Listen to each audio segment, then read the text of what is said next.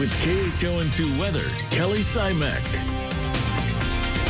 Good morning, everyone. Happy Thursday. We're continuing to track really nice conditions that have returned. Our trade winds made their return late yesterday evening, and we're continuing to see those stronger northeast winds take over this early morning. And good news is they're not leaving us through the rest of the work week. Well, that's not long, but even through the weekend either.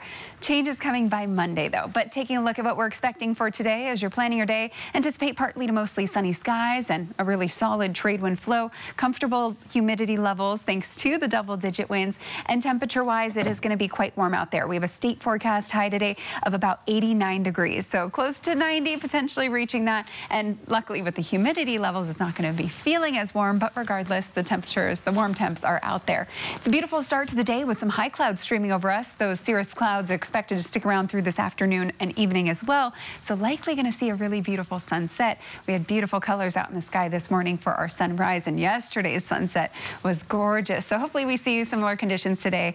By the judging by the atmospheric conditions that are in place, there's a really good chance that'll happen.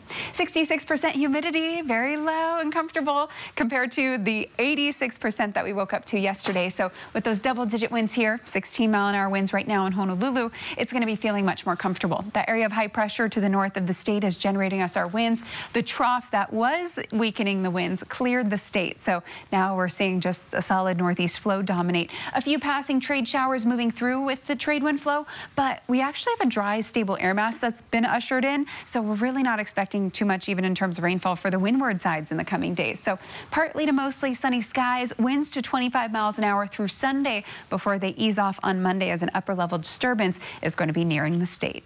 All right, that's look your weather. Now let's send it on out to Surf News Network's Gary Kewley, who has all you need to know on the surf front. Hey, good morning, GQ. Good morning, Kelly. Well, let's go surfing now. We're looking at one to two plus in town. There's a new swell building. Should be three feet later through tomorrow and even Saturday. And then we have another swell for Labor Day up to about three feet. And uh, yeah, we'll take it. Diamond is one to two plus. Again, getting up to three feet soon. Out there at Sandy's already seeing three footers on the mixed plate of south and wind swell. Makapu'u's up a notch as well at 1 to 2. And out there at Makaha, there's some two footers. And the North Shore stirring a little bit more at flat to 1, but still only for diving, fishing, and paddling. Again, those trades are filling in right now. Small craft advisories from Molokai to the Big Island channels mostly.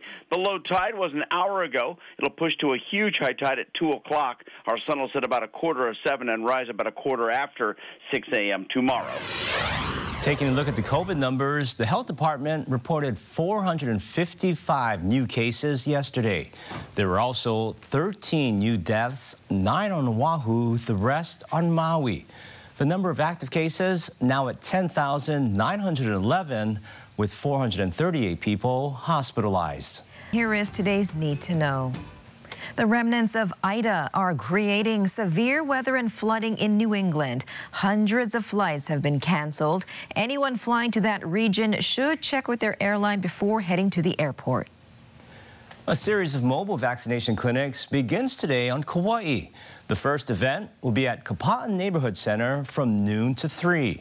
No appointment is necessary. Crime Stoppers looking for a pickpocket suspect. Investigators say he stole several wallets from people at a club near the Hawaii Convention Center. If you recognize him, call Crime Stoppers. And authorities are once again warning people not to drink and drive this Labor Day weekend. Officers will be out in full force and checkpoints will be in place across the state. Well, affordable housing is a big issue everywhere, including here in Hawaii. Finding or building a home can be difficult and very expensive. But a company in Las Vegas believes it has a solution. They've created a house, dig this, that unfolds and is getting a lot of attention. Rich DeMuro has the details. A company named Boxable wants to bring down the cost of housing with a twist on the typical modular home. They're making houses that they say are cheaper to ship because once you get them on site, you unfold them. I've never unfolded a house before. Let's try it. A startup named Boxable is reinventing the modular home. This kind of swings open like a door. With a house that unfolds. Now that the walls are unfolded, you've got the basics of your house, and it's actually a lot bigger than I imagined. A video showing a time lapse of the process has gone viral. Here's the casita, and we'd like to take you in and give you a tour. Okay. Inside, there's everything you need a kitchen, living room, bedroom, and bathroom.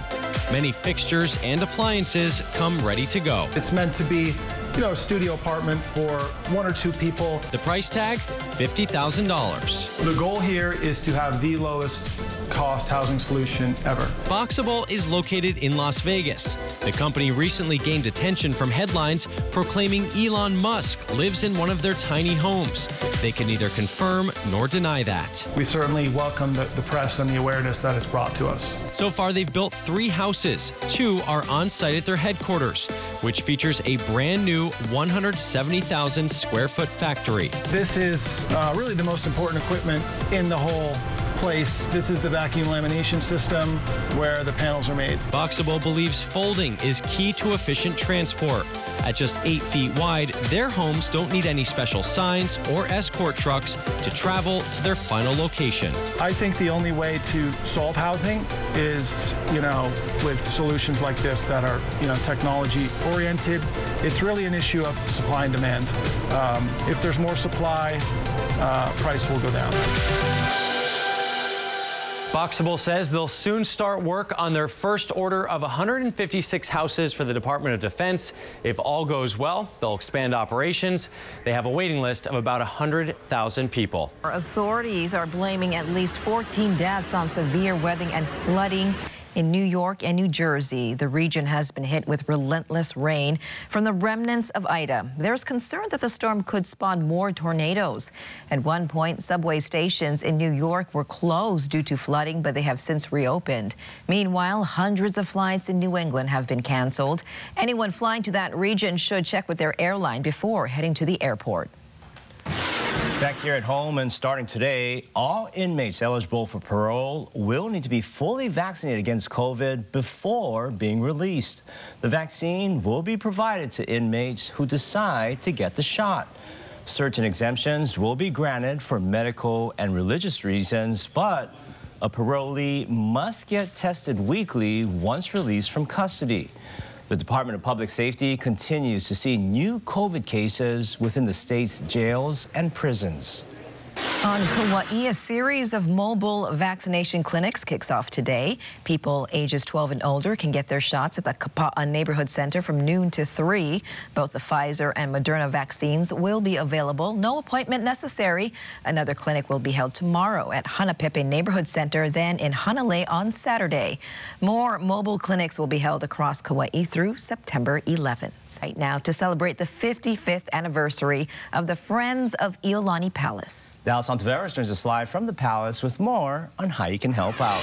Talking about this Milo Tree project for throughout Wake Up Today right now, and we'll give you another live interview in the next half hour, but you can already go to friendsofiolanipalace.com and purchase one of these trees that will help uh, the Iolani Palace out through this some time that they've been going through. Um, here joining us on Wake Up Today, we still have Jason with Friends of Iolani Palace. Good morning, Jason. How's it going? Doing well, thank you. Awesome. So if you could just kind of give us a reminder again of how this all started. Sure, yeah, absolutely.